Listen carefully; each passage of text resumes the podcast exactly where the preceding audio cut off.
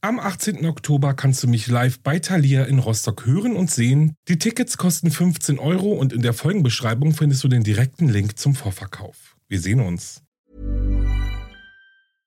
Want flexibility? Take yoga. Want flexibility with your health insurance? Check out United Healthcare Insurance Plans. Underwritten by Golden Rule Insurance Company, they offer flexible, budget friendly medical, dental, and vision coverage that may be right for you. More at uh1.com. Imagine the softest sheets you've ever felt. Now imagine them getting even softer over time. That's what you'll feel with Bowl and Branch's organic cotton sheets. In a recent customer survey, 96% replied that Bowl and Branch sheets get softer with every wash. Start getting your best night's sleep in these sheets that get softer and softer for years to come. Try their sheets with a 30-night guarantee. Plus, get 15% off your first order at bowlandbranch.com. Code BUTTERY. Exclusions apply. See site for details.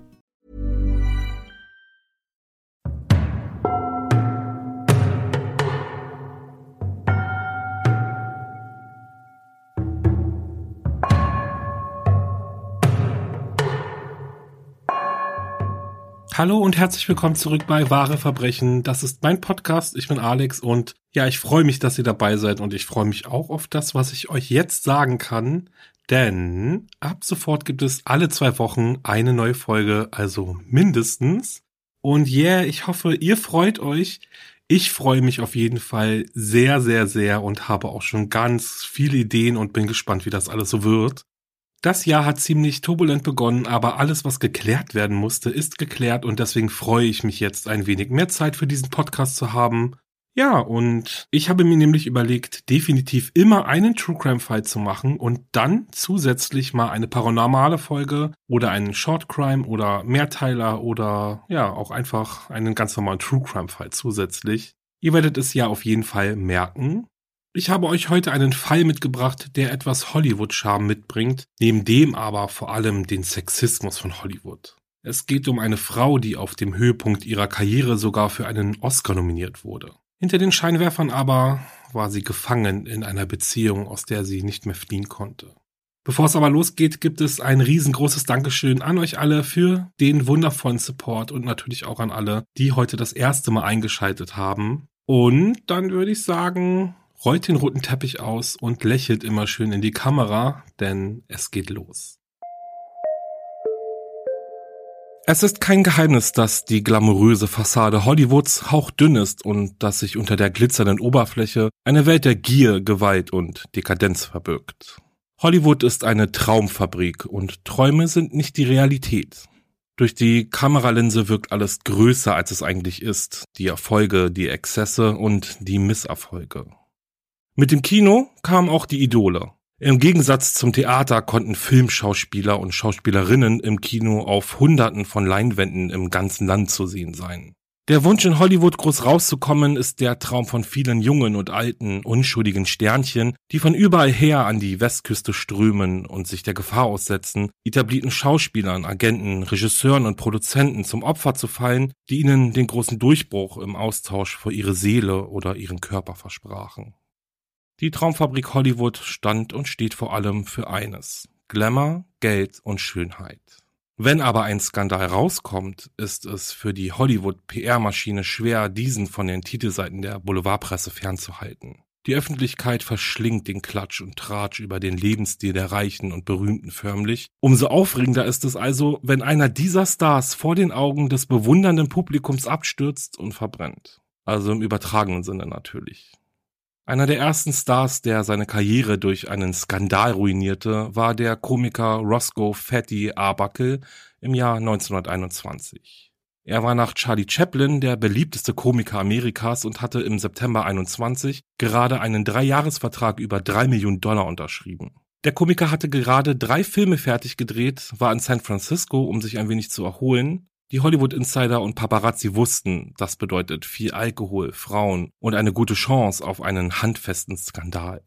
Je teurer der Schnaps und je unschuldiger die Frauen, desto besser gefielen sie Roscoe Arbuckle. Arbuckle gab eine große Party in einer Suite im St. Francis Hotel und unter den Gästen war auch das Starlet Virginia Rape. Die Party war ziemlich wild und im Laufe des Abends fand Roscoe Arbuckle Virginia Rape bewusstlos auf dem Boden seines Badezimmers liegen. In der Annahme, dass sie zu viel getrunken hatte, legte er sie auf sein Bett. Als er zurückkam, um nach ihr zu sehen, war sie vom Bett gerollt und lag wimmernd auf dem Boden. Der Schauspieler rief einen Arzt und Virginia kam ins Krankenhaus. Das zumindest war seine unschuldige Seite der Geschichte. Virginia Rape aber schaffte es vor ihrem Tod noch ein wichtiges Detail loszuwerden. Er hat mir wehgetan, Roscoe hat mir wehgetan. Die Autopsie ergab, dass Virginias Blase geplatzt war und sie schwere Vergewaltigungsmerkmale aufwies. Roscoe Fatty Arbuckle wurde des Mordes angeklagt und die Presse spekulierte, dass ihre Verletzungen bedeuteten, dass er sein Opfer auf höchst unnatürliche Weise vergewaltigt hatte, was darauf hindeutete, dass er irgendeine Art von Werkzeug benutzte.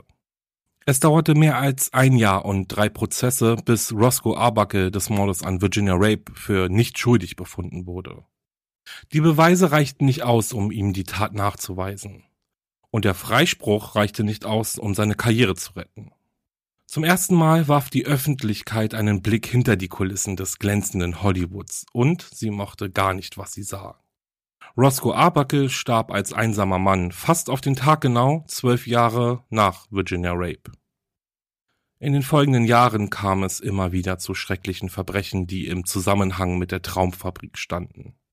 Da waren zum Beispiel der Mordfall der Black Dahlia und die Anklage wegen Vergewaltigung gegen Charlie Chaplin, aber beide Fälle schafften es kaum in die landesweite Presse. Aber schon bald hatte die Öffentlichkeit wieder etwas, worüber sie reden konnte. Das nächste Hollywood-Verbrechen, das für Schlagzeilen sorgte, betraf eines der Top-Starlets Hollywoods, ihre Tochter, einen Gigolo und einen Gangster. Die Ermordung von Johnny Stompanato hatte alles, was einen guten Hollywood-Film ausmachte, nur gab es für diesen Mord kein Drehbuch. Den Status eines weiblichen Sexsymbols zu erlangen war schon immer mit gewissen Gefahren verbunden. Während junge Starlets die unschuldigen Charaktere darstellten und versuchten, einem Skandal um jeden Preis zu entgehen, zogen die Frauen, die als Vamp bekannt waren, mehr oder weniger Ärger an. Zumindest sollte das die Öffentlichkeit denken. Die ersten drei Frauen, die als Vamp in Hollywood-Filmen bekannt wurden, waren Clara Bow, Jean Harlow und Lana Turner. Alles, was Clara Bow für ihren Durchbruch brauchte, war ein bisschen Glück, der Wille zum Erfolg und ihr Talent, welches ihr damals nicht zugesprochen wurde. Für die Besetzung in ihren ersten Filmen sorgte ihre natürliche Schönheit, ihre Sinnlichkeit und ihr Charme.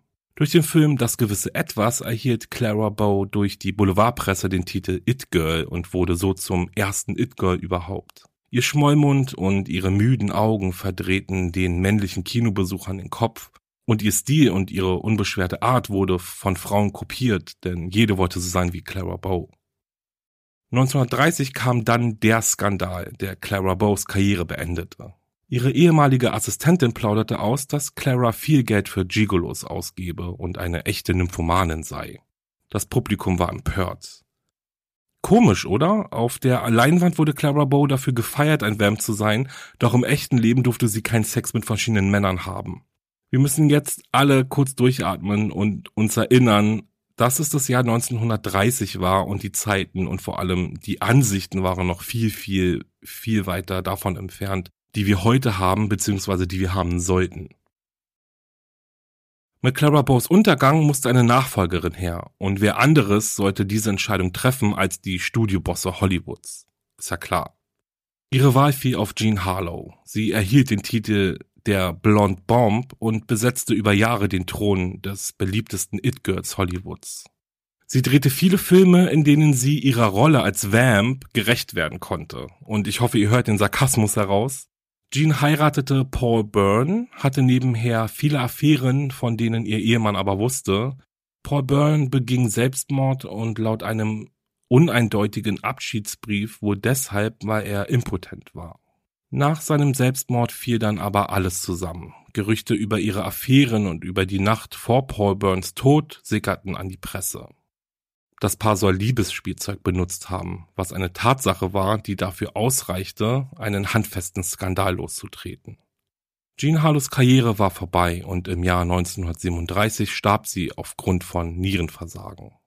Aber never change a running system, oder? Eines dieser Geldmachsysteme in Hollywood war eben das It Girl. Und nach Jean Harlows Karriere aus und ihrem frühen Tod war es Zeit für ein neues It Girl.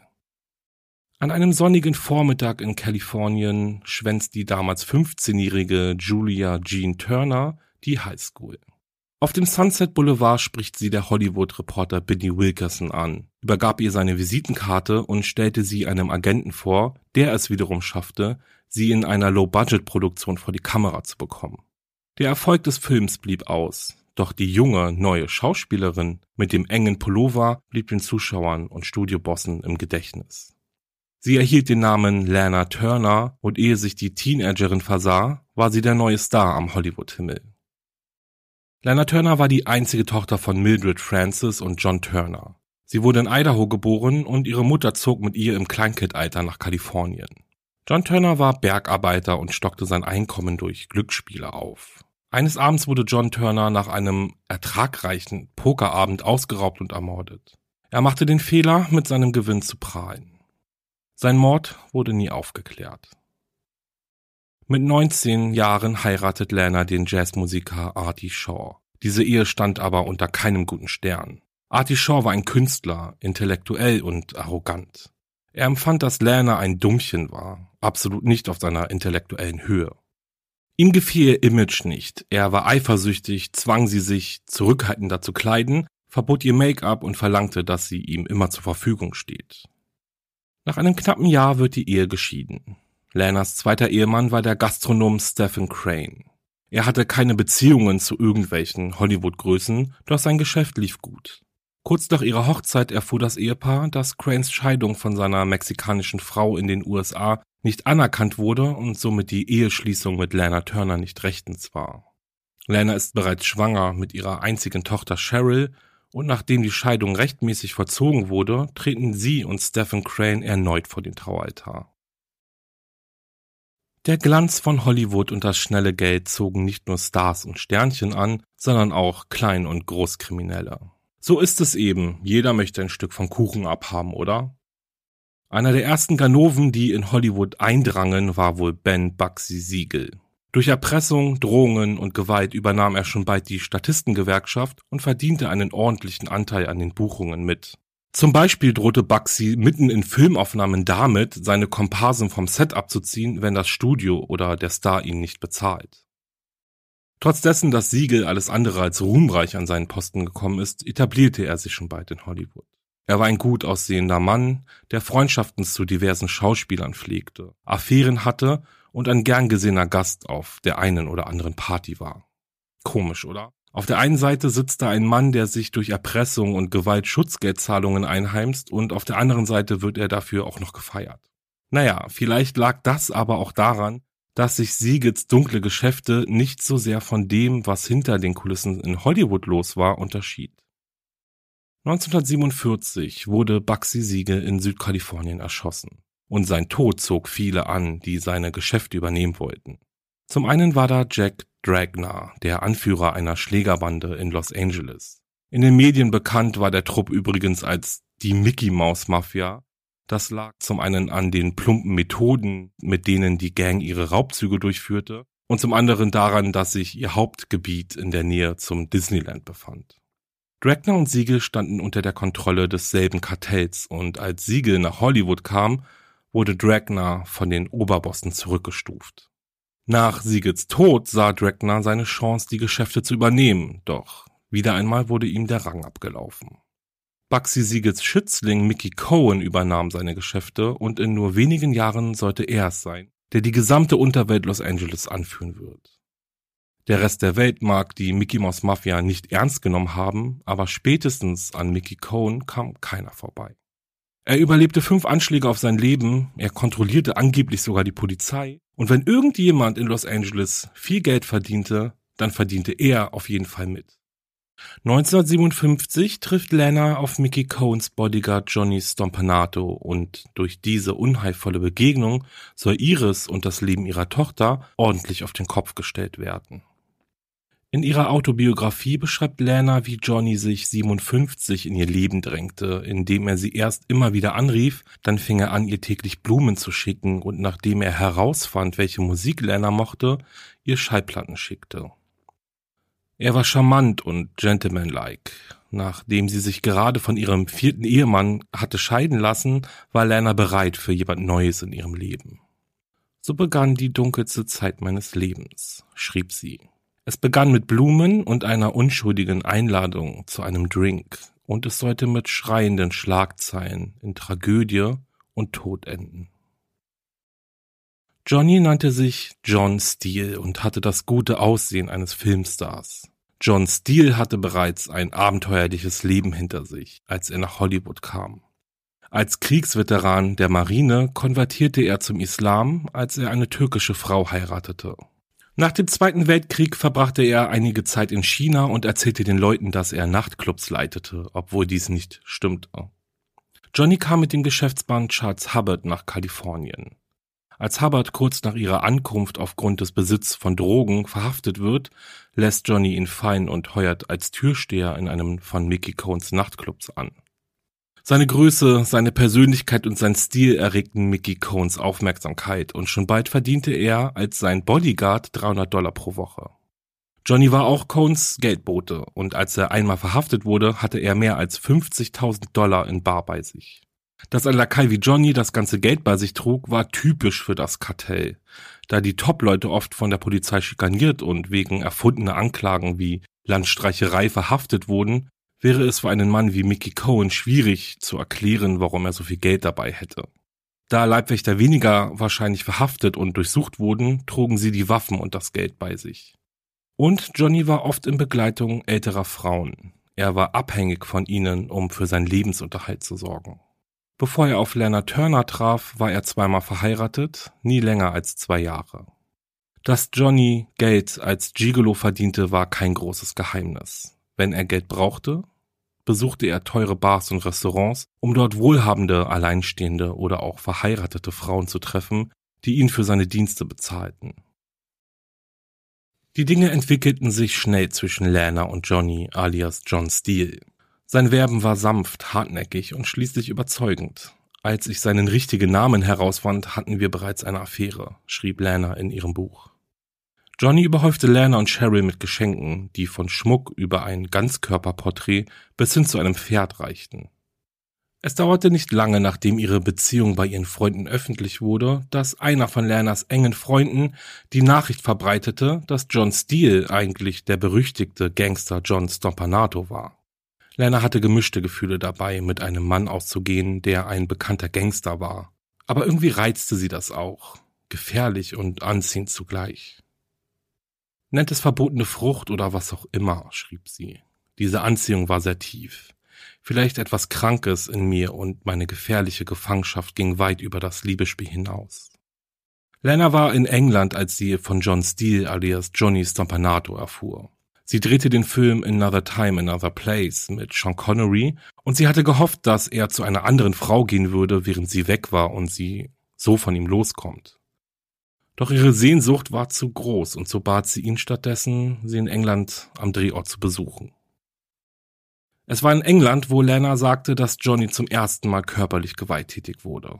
Er war gelangweilt und beschwerte sich über Lanas Abneigung, mit ihm in der Öffentlichkeit gesehen zu werden, als der Streit eskalierte. Ich griff nach dem Telefon, aber er schlug es weg und griff mir an die Kehle, schrieb sie. Als sich sein Griff um meinen Kehlkopf schloss, schaffte ich es, einen lauten Schrei auszustoßen. Da Johnny illegal nach England eingereist war, meldete Lerner den Vorfall der Polizei und so wurde er nach Amerika abgeschoben, also an den Ort, an den Lerner selbst schon sehr bald zurückkehrte. Aber zuerst beschloss Lerner, dass sie einen Urlaub in Acapulco machen würde, weit weg von Johnny, Hollywood und ihrer Tochter Cheryl. Mit 14 Jahren war Cheryl von zu Hause weggelaufen, anschließend aus einem katholischen Internat geflohen und hatte auch sonst einige, naja, ich sage mal, Teenager-Entscheidungen getroffen, die sie wegen ihrer prominenten Mutter in die Klatschpresse brachten. Ich glaube, ich rebellierte gegen das ganze Fischglasleben, das wir führten, erzählte Cheryl Jahre später in einem Interview. Wissen Sie, jede Bewegung war Futter für jemanden. Und das habe ich ihr übel genommen. Ich wollte einfach eine Unbekannte sein. Lena schaffte es zwar, ihre Abreise nach Mexiko geheim zu halten, aber als sie am Flughafen in Acapulco landete, wurde sie von Johnny und einer Armee von Journalisten empfangen. Da keiner ihrer PR-Agenten des Studios anwesend war, merkte sie recht schnell, dass Johnny es war, der die Pressekonferenz arrangiert hatte. Bis heute kann ich nicht genau sagen, woher Johnny wusste, wann ich England verließ oder dass ich über Kopenhagen nach Mexiko flog. Er bewies immer wieder, dass er die Macht hatte, alles zu tun, was er wollte. In Acapulco missbrauchte Johnny Lerner wiederholt körperlich. Er schlug mit Fäusten auf sie ein, trat auf sie ein, als sie bereits am Boden lag. Einmal zog er eine Waffe, als Lerner versuchte, ihm aus ihrem Zimmer zu werfen. Irgendwann erreichte die Gewalt solch ein Ausmaß, dass eine bloße Drohung ausreichte, um Lerner in Angst und Schrecken zu versetzen. Während sie noch in Mexiko ist, erfährt Lerner, dass sie für ihre Rolle in Peyton Place für einen Oscar nominiert worden war. Johnny war ebenso aufgeregt wie sie, wobei man wohl eher vermuten kann, dass er ihren Erfolg als seinen Erfolg betrachtete. Lerner versuchte ihm klarzumachen, dass er sie nicht zu der Verleihung begleiten würde. Auf keinen Fall würde sie in der Öffentlichkeit mit einem bekannten Gangster gesehen werden wollen. Sie war besorgt um ihr Image, aber als sie und Johnny zurück nach LA flogen, wartete die Pressemeute schon sehnsüchtig auf die Oscar-nominierte Schauspielerin. Und auch Lenners Tochter Cheryl war am Flughafen, um ihre Mutter zu begrüßen. Das Bild der kleinen, sehr unheilen Familie war der Schuss, auf den die Paparazzi gewartet hatten. Und so entstand das Bild, welches Lana niemals in den Zeitungen sehen wollte. Johnny, Lana und Cheryl liegen sich in den Armen und die Schlagzeile lautete Lana Turner kehrt mit Mafia-Lakai aus dem Urlaub zurück. Die Nacht der Oscarverleihung begann für Lana Turner wie ein Traum und endete wie ein Albtraum. Sie erwartete nicht zu gewinnen, fühlte sich aber über alle Maße geehrt, nominiert worden zu sein. Der Preis ging an Joanne Woodward für The Three Faces of Eve. Ein Foto von Lana und Cheryl bei der Preisverleihung zeigt Mutter und Tochter in wunderschönen Kleidern, umringt von hochkarätigen Schauspielern und Schauspielerinnen. Und während all dem saß Johnny allein in Lanas Haus im North Bedford Drive 730 in Beverly Hills. Er sah sich die Verleihung im Fernsehen an und seine Wut auf Lana dafür, dass sie ihn nicht mitgenommen hatte, wuchs von Minute zu Minute. Irgendwann in der Nacht kam Cheryl nach Hause. Lana war noch auf der Party geblieben. Als sie wenige Stunden später nach Hause kommt, empfängt Johnny sie wutentbrannt. Du wirst mich nie wieder zu Hause lassen, schrie er sie an. Das war das letzte Mal. Er beschimpfte Lana, machte sie nieder, weil sie nicht gewonnen hatte und weil sie Alkohol getrunken hatte. Dann wurde er handgreiflich und begann sie mehrmals heftig zu ohrfeigen. Er schlug mich ein zweites Mal. Dieses Mal schlug er mich zu Boden. Ich taumelte zurück gegen die Liege und rutschte auf den Boden. Er riss mich hoch und begann mich mit seinen Fäusten zu schlagen. Ich flog quer durch den Raum in die Bar, wobei Gläser auf dem Boden zerschellten. Er zerrte Lerner vom Boden hoch, packte sie an den Schultern und schaute auf sie herab. Du wirst mich nie wieder bei so etwas außen vor lassen. Niemals. In ihrer Biografie erklärt Lana Turner auch die Angst, die eine misshandelte Frau hat, wenn sie bei ihrem Missbraucher bleibt. Die Grundlage für alles war meine Scham. Ich schämte mich so sehr, ich wollte nicht, dass irgendjemand von meiner misslichen Lage erfährt, wie dumm ich gewesen war, wie ich ihn für bare Münze genommen hatte und völlig getäuscht worden war. In den frühen Morgenstunden des Tages nach der Oscarverleihung, als sie eigentlich mit Träumen von ihrer Nacht im Rampenlicht hätte schlafen sollen, lag Lana mit blauen Flecken und blutend im Bett und neben ihr lag Johnny, tief und fest schlafend und nichts ahnend, dass seine Zeit ablief. Das Happening. Es ging alles so schnell. In all den Jahren danach würde Lana nur noch von dem Happening sprechen und Cheryl sprach überhaupt nicht darüber. Aber in wenigen Sekunden sollte sich das Leben von Lana Turner, Johnny Stompanato und Cheryl Crane für immer verändern. Das Happening begann an einem Freitagabend. Lana und Johnny stritten sich, und Lana wird später sagen, dass sie wusste, dass dieser Streit ein schlimmer werden würde. Sie waren in ihrem Schlafzimmer und Cheryl war in ihrem Zimmer nebenan. Ihre Stimmen waren laut genug, dass Cheryl alles mithören konnte. Sie wusste, dass ihre Mutter sich endlich von Johnny trennen wollte.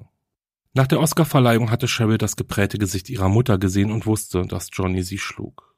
Lana verbot ihr, es jemandem zu erzählen, auch nicht ihrer Großmutter oder ihrem Vater.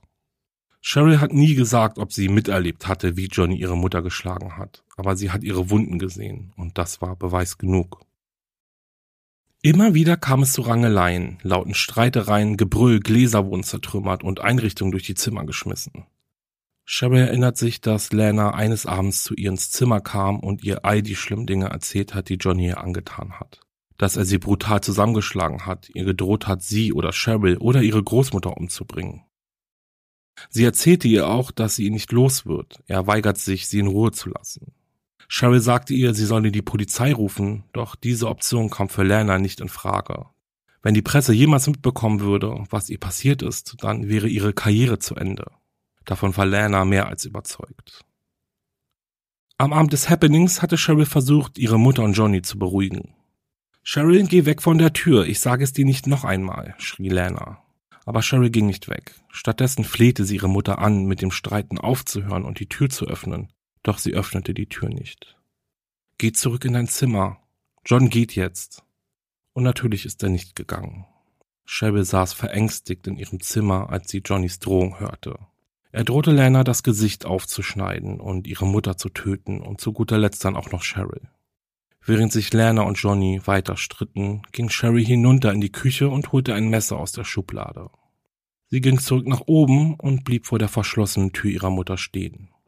Mit dem Messer bewaffnet flehte Sherry ihre Mutter an, die Tür zu öffnen, was sie dann schließlich auch tat. Lana stellte sich zwischen Sherry und Johnny. Er stand mit dem Gesicht zur Tür und schaute Lana an.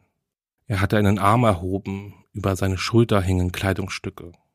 Aus Sherrills Position sah es so aus, als konnte sie eine Waffe in seiner Hand sehen. Er kam näher und schlich an Lana und Cheryl vorbei. Dann streckte Cheryl schnell ihren Arm aus. Johnny blieb stehen, zuckte zusammen. Aus Lanas Sicht sah es so aus, als hätte Cheryl Johnny in den Magen geschlagen. Johnny keuchte, drehte sich zu Cheryl und fiel zu Boden. Als Cheryl zurückwich, ließ sie das Messer fallen, welches sie in der rechten Hand hielt, und Lana war nun einiges klar. Cheryl hatte John nicht geschlagen, sie hat ihn mit dem Messer erstochen. Lena brachte Cheryl in ihr Zimmer und eilte zurück zu Johnny, der bereits bewusstlos geworden war. Dann rief sie einen Arzt. Als dieser eintrifft, ist Johnny bereits tot.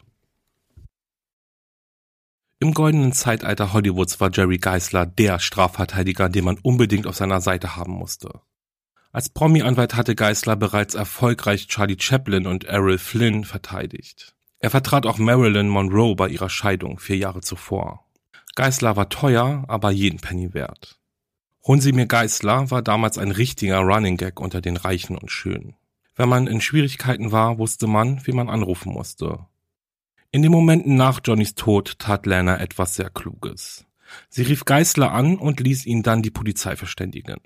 Geisler war dann vor der Polizei noch am Tatort. Als kurz darauf die Beamten eintreffen, steht bereits die Presse aufgeregt in Lanas Vorgarten und bereits wenige Stunden später zierten die Fotos und die Tat an sich die Titelseiten der Boulevardzeitschriften. Lana und Cheryl fuhren in Geislers Limousine zum Polizeirevier von Beverly Hills. Am Tatort hatte es einige Verhöre gegeben, aber eine formelle Aussage wurde erst gemacht, nachdem Lana und ihre Tochter Zeit hatten, sich mit Geisler zu beraten. Diese Gelegenheit, sich mit ihrem Anwalt zu beraten, trug dazu bei, dass Gerüchte aufkamen, Lana habe Johnny getötet und versucht, Cheryl die Schuld zu geben. Bei der Befragung durch die Ermittler und in Anwesenheit ihrer Mutter und Geisler erzählte Cheryl ihre Geschichte. Sie gestand und wurde nach dem Verhör festgenommen.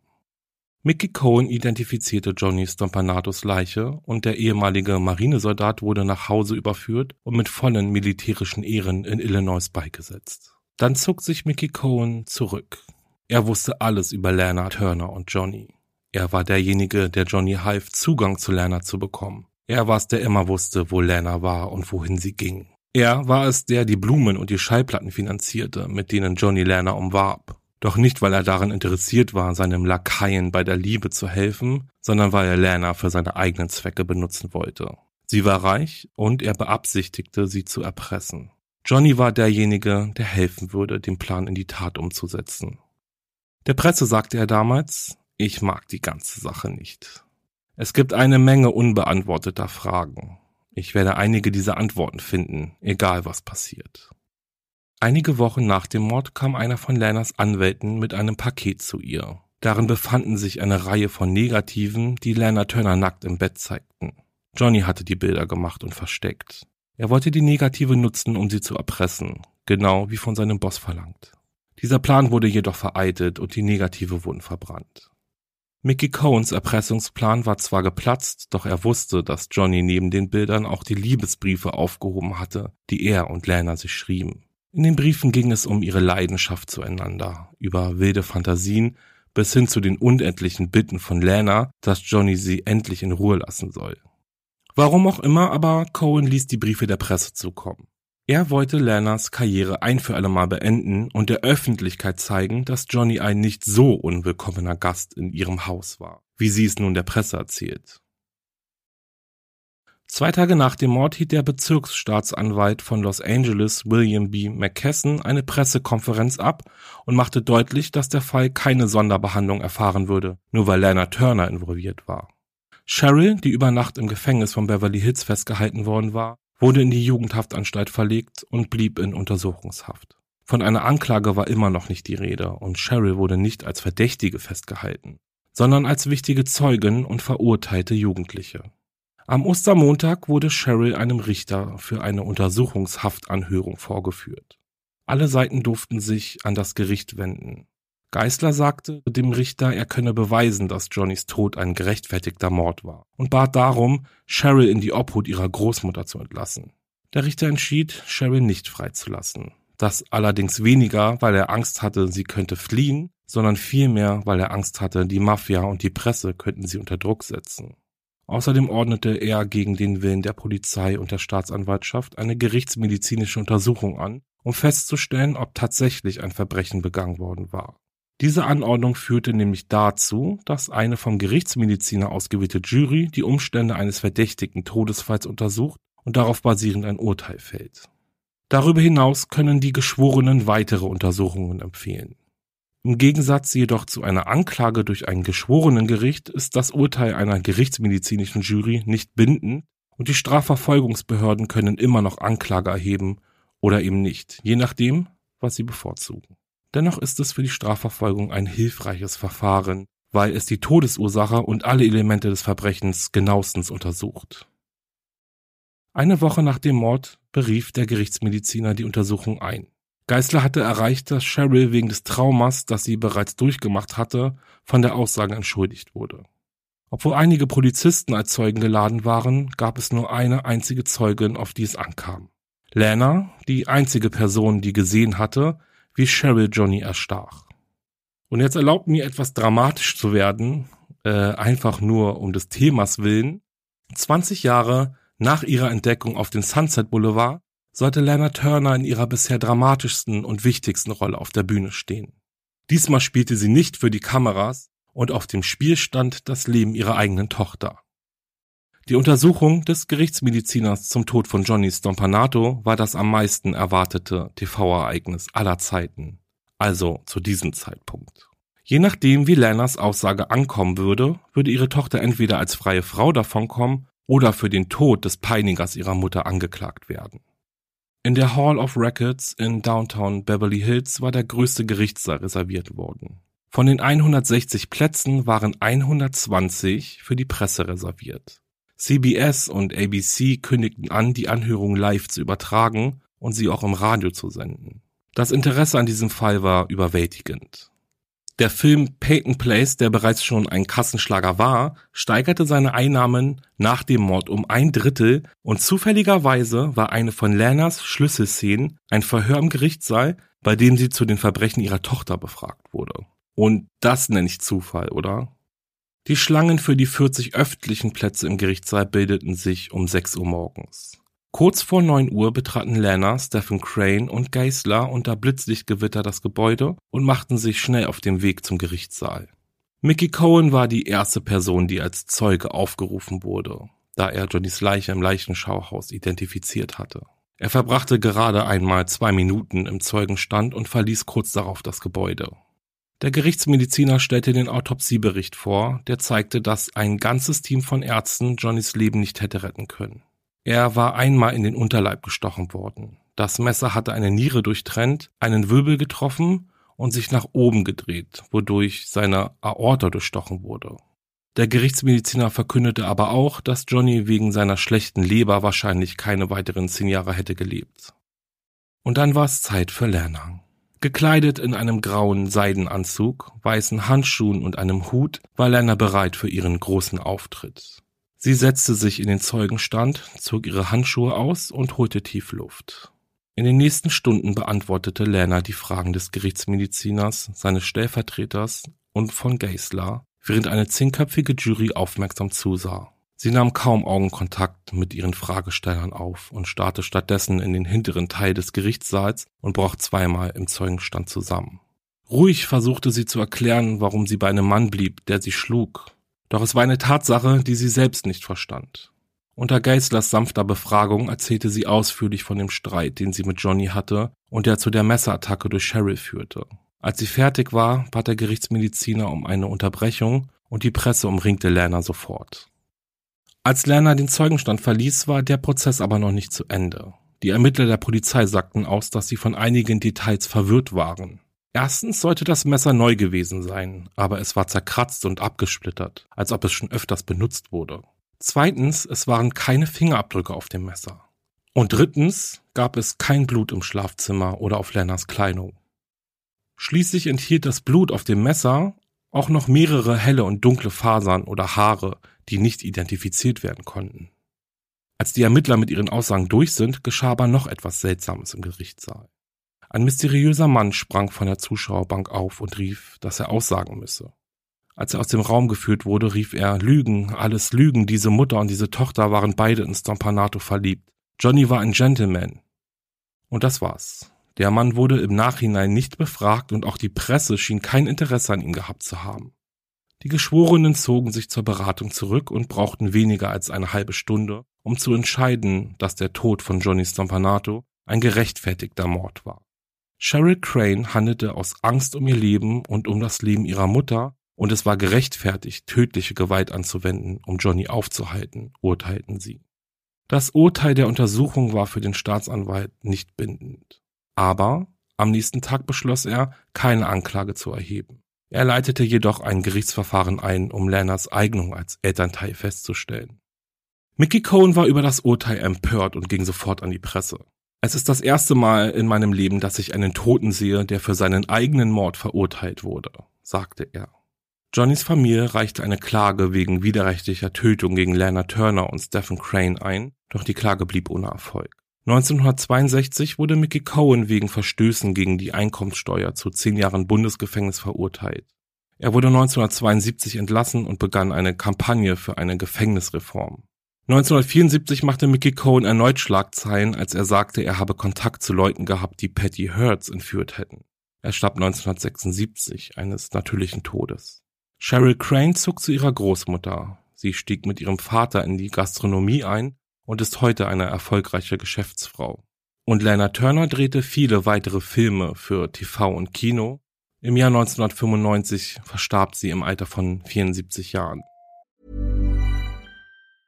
This Mother's Day, celebrate the extraordinary women in your life with a heartfelt gift from Blue Nile. Whether it's for your mom, a mother figure, or yourself as a mom, find that perfect piece to express your love and appreciation. Explore Blue Nile's exquisite pearls and mesmerizing gemstones that she's sure to love. Enjoy fast shipping options like guaranteed free shipping and returns. Make this Mother's Day unforgettable with a piece from Blue Nile. Right now, get up to 50% off at BlueNile.com. That's BlueNile.com.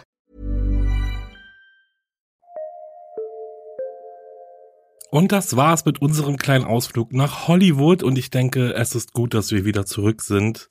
da ist ja auch eine Menge passiert in dem Leben von Lana Turner, oder? An sich finde ich oder fand ich es speziell in diesem Fall jetzt schon sehr spannend, wie sich diese zwei unterschiedlichen Welten zusammengewoben haben. Also diese hochkriminelle Untergrundwelt und die der beliebten Hollywood-Schauspielerin. Lana hatte ein ziemlich bewegtes Leben und vor allem eine ziemlich bewegte Beziehung mit Johnny. Aber ich denke, diese Tatsache ist uns ja allen klar. Mich interessiert in diesem Fall total die Sicht der Öffentlichkeit und des Gerichts auf den Mord. Cheryl Crane wurde ja deswegen freigesprochen, weil der Mord als gerechtfertigt anerkannt wurde. Und wie ja schon von der Jury festgestellt, handelte Cheryl ja aus Angst um das Leben ihrer Mutter und ihres eigenes. Nun heißt es also, der Mord ist gerechtfertigt, doch kann ein Mord eigentlich gerechtfertigt sein? Das ist, denke ich, eine Frage beziehungsweise eine These, die schon viele diverse Diskussionen äh, anführen kann. Aber die Frage kommt ja immer und immer wieder auf. Wie zum Beispiel im Fall von Marianne Bachmeier. Die hatte ja den Mörder ihrer eigenen Tochter im Gerichtssaal erschossen und wurde dafür von der Öffentlichkeit bewundert, also zumindest von einem Großteil der Öffentlichkeit.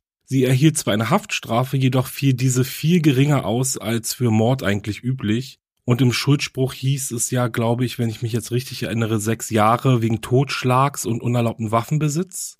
Aber nicht nur dieser Fall regt die Überlegung an, sondern auch die vielen anderen Fälle, in denen Menschen in Notwehr ihren Peiniger umbringen.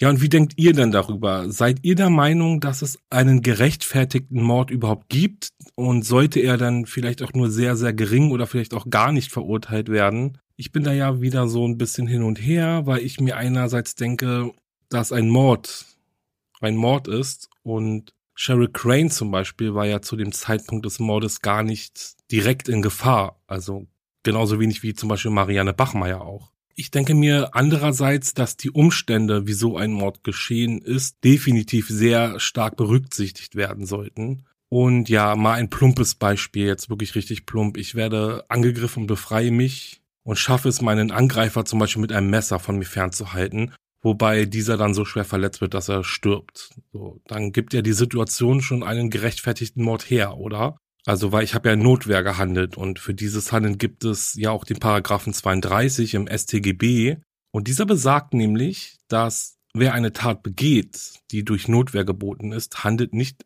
rechtswidrig, und Notwehr ist die Verteidigung, die erforderlich ist, um einen gegenwärtigen rechtswidrigen Angriff von sich oder einem anderen abzuwenden. Also könnte man jetzt eigentlich auch sagen, dass Cheryl in Notwehr gehandelt hat, also laut unserem Gesetz. Ne? Der Fall hat in Amerika gespielt, aber laut unserem Gesetz und Verständnis für Notwehr hat sie eigentlich in Notwehr gehandelt, obwohl sie gar nicht direkt angegriffen wurde, weil Johnny war ja dabei zu gehen. Gut, jetzt hat sie aber ja gesehen, dass er eine Waffe in der Hand hält. Ich würde jetzt einfach mal behaupten, dass Cheryl aber nicht nach diesen Geboten gehandelt hatte, weil sie ja, wie gesagt, nicht direkt angegriffen wurde. Und auch Marianne Bachmeier hat ja nicht in Notwehr gehandelt. Ja, ihr merkt, ich verstricke mich jetzt aber auch langsam. Ähm, daher nochmal zurück zu meiner Frage an euch. Wie steht ihr zum gerechtfertigten Mord? Kann man einen Mord überhaupt als gerechtfertigt betrachten? Oder denkt ihr, das geht auf gar keinen Fall? Schreibt mir auf jeden Fall eure Gedanken dazu. Ich habe mir überlegt, einige eurer Gedanken dann vielleicht auch einfach mal hier im Podcast vorzulesen und darauf einzugehen. Ich denke, das wäre bestimmt auch sehr interessant für euch zu hören. Ja, und wenn ihr da Lust drauf habt, dann schreibt mir gerne. Hier nochmal die Entschuldigung auch für das lange Warten auf meine Antworten. Ich komme einfach nicht mehr so hinterher wie am Anfang. Ich bin trotzdem sehr, sehr, sehr, sehr, sehr bemüht und das ist keine fünf im Arbeitszeugnis, sondern ich bemühe mich wirklich ähm, irgendwie da hinterherzukommen. Ja, jetzt verabschiede ich mich aber von euch. Ich sage danke fürs Zuhören und ihr wisst, wenn euch mein Podcast gefällt, dann lasst eine Bewertung da. Drückt den Abonnieren-Knopf oder den Ich folge-Knopf. Besucht meine Instagram-Seite, da haben wir bald die 10.000 geknackt und die letzten Meter schaffen wir jetzt auch noch. Wäre auf jeden Fall richtig cool. Ich sende euch ein dickes Herz für eure wundervolle Unterstützung, euren wundervollen Support und freue mich auf die nächste Folge. Bis in zwei Wochen also. Bleibt sicher und bis dann. Ciao.